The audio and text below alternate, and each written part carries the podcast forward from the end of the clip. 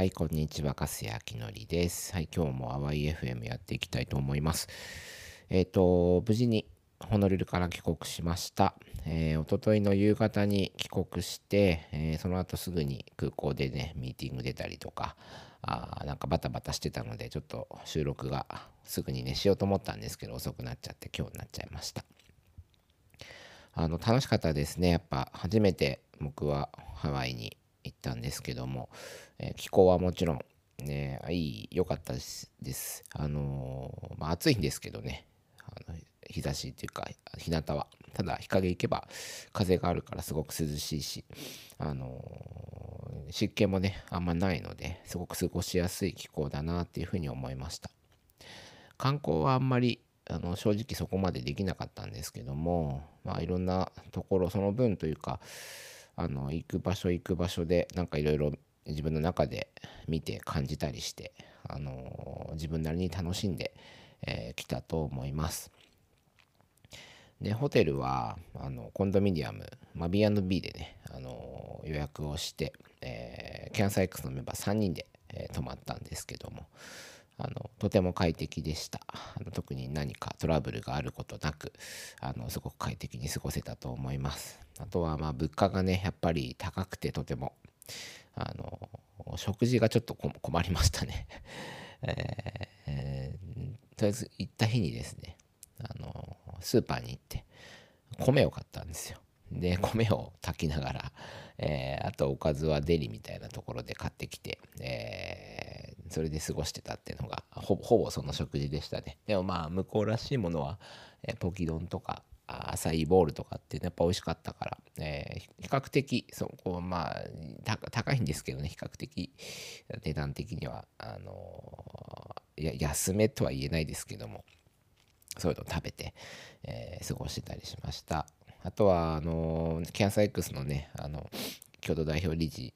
でね共同発起人である直人が向こうのハワイ大学のトップをやってるのでディレクターやってるのであのちょうど時間を合わせてくれて、えー、マラソン出た日の夜ですねあの食事を一緒にさせてもらって、まあ、向こうの現地の話とかあまあそこの食事の場所もあまり、えー、観光客がね行かないようなローカルの人がよく行くような場所にも連れてってくれて向こうのあのハワイの食事っていうのも楽しむこともできたしあのやっぱいいですねそういうようなことが経験できたっていうのがとても楽しかったなっていうふうに思います。あとは全体的に感じたのがなんかねハワイ僕のイメージだとまあグアムとか、まあ、そういう観光地みたいなとこだったのイメージだったんですけど、まあ、やっぱそう、まあ、それはそうなんですけどもちろんねワイキキは日本人いっぱいいて あんまり嫌だななんて思ったんですけど、まあ、その中でもあのホームレスの方ですね路上生活者の方がすごく多くて、まあ、昼間なんかも観光客に混じって普通に歩いてますしあのまあ、いわゆる薬物中毒者みたいな感じの方も普通にいますしなんかやっぱ治安の悪さまあそれだけで治安が悪いっていうのはどうなのかなと思うんですけど治安の悪さだったり貧富の差ですね、えー、とてもそれを感じた旅でした。あのハワイはそうなんですけど隣の地区だったり、えー、まあ行くとあのー、どこだ？えっ、ー、とアラモアナ、ね、公園がある場所とかね、えー、その後ワード地区とかチャイナタウンなんか行くともう結構危ないよなんては言われてはいたんですけどもちょっとチャイナタウンの方まで少し足を伸ばして、えー、州立のね美術館があったのでそこにちょっと行こう行こうなんて言った、まあ、ついでにチャイナタウンまで歩いて、えー、少しご飯美味しいベトナム料理の店があったのでそこでごご飯食べてきたんですけどやっぱりあのお店結構閉まってるとこも多かったりとかあとお店の前にあの、あれですねなんで金網というかあの鉄格子があのしっかりあって、えー、何かトラブルがあった時に避けられるように鉄格子がしてあったりとか、まあ、いわゆるあれですよねうんと強盗とかがないような、えー、形にしてるんだなっていうのがやっぱそこの地区の特徴でした。で結構日本人も被害にねあったりなんかしてるみたいでやっぱりまあそういう貧富の差からくるうーんなんだろうね治安の悪さだったり、えー、まあ、夜はもう本当にね現地の人は10時以降とか、まあ、9時暗くなったら外歩かないよみたいなことも言ってたんですけども。まあなんかそういうところっていうのはやっぱ日本って本当に安全なんだなっていうのを改めて感じる旅でした。あとはまあ医療にしてもそうですよね。多分受けられない人っていうのも結構多かったりして、もう特徴的だったのは普通に街歩いてる中で、あの、放火試験ですね。もう足にバイキンが入っちゃってもうパンパンに腫れてるような人。もう日本だったらおそらく入院とかね、そんぐらいの治療が必要って人が、あの、普通に街歩いてたりとかしてたので、なんかそういうところでやっぱ医療の部分でも、あのー、社会保障のシステムですね。っていうのはもちろんあのアメリカの日本は全然違うんですけどもやっぱそこの違いっていうのを感じました。まあお金が必要なんだなってとこの、えー、そこの社会っていうのを結構知ることができました。で、まあ肝心な あのホノルルマラソンの方なんですけど、あの無事に完走しました。えー、サブ4をね、目指したかったんですけど、まあ、もちろん目指して走ったんだけど、結果的に4時間、公式だと4時間11分かな、になってました。あの、まあ、アップダウンがとても多くてですね、思ったより、なんか最初、余裕だななんて思ってたんですけど、35キロ過ぎぐらいまでですね、3時間50分ぐらいのペースで、3時間50で帰ってこれそうだななんて結構余裕じゃんなんて思ってたら、やっぱり35キロ過ぎて足がもう、太ももが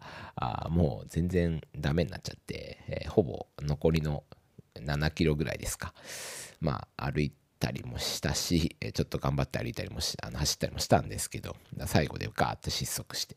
えー、10分ぐらいですね、あの目標には届かなかったっていうのが今回のマラソンです。まあ久々の マラソンで自分でもよくあのタイム出たなと思ったんですけど、練習もまあそれなりに走ってはいましたが、あのー、ね、多分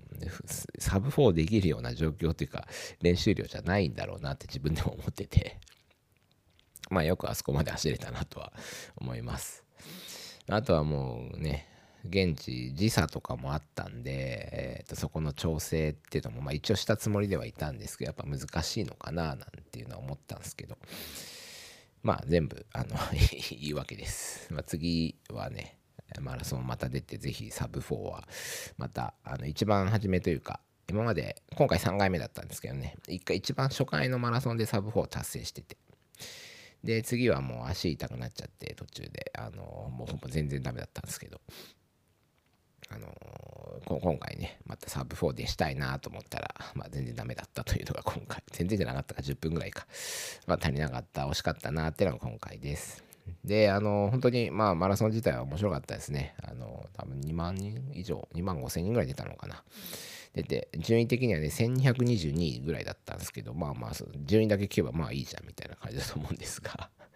あのー、朝5時スタートで、えー、ずっと暗い真っ暗な中ね、行くんですけど、結構沿道にはね、朝5時からめちゃくちゃ人がいるんですよ。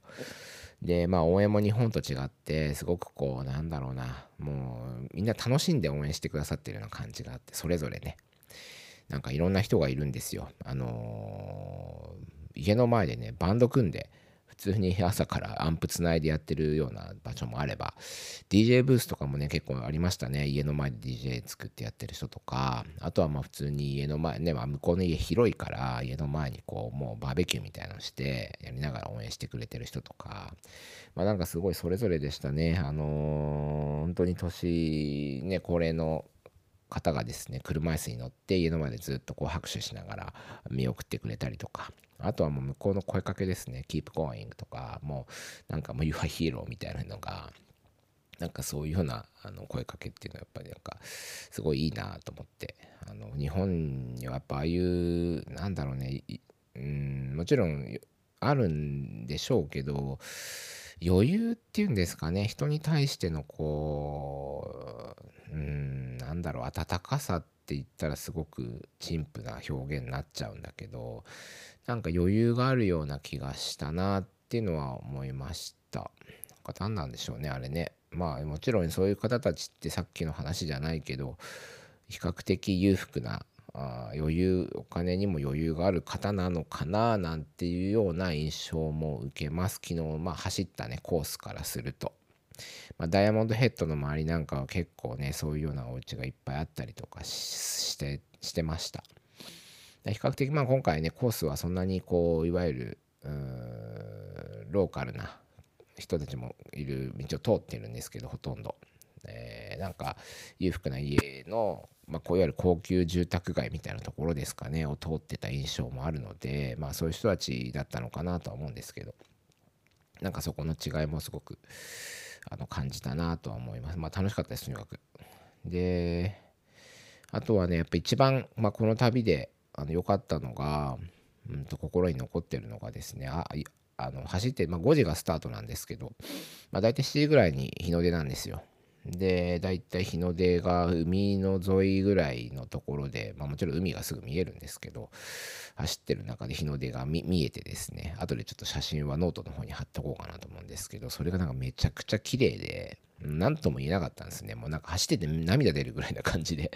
なんかそこだけ時間が止まってたというかうんなんかあの日の出前のあのこう朝焼けの時間から太陽が昇ってくる時間っていうのがすごく僕は印象に残ってましたね6時半ぐらいから7時ぐらいまでの間かな。うん、なんかあの時間止まってたような感じが自分の中では周りが全部ねしてて、うん、あのやっぱりハワイの日の出っていうかあのやっぱパワーっていうのはすごくうん、そういうとこで感じましたね。まあいろいろ、あの、もちろん木もね、日本に比べてすごく大きいし、なんかいろいろ、いろいろ大きいんですけど、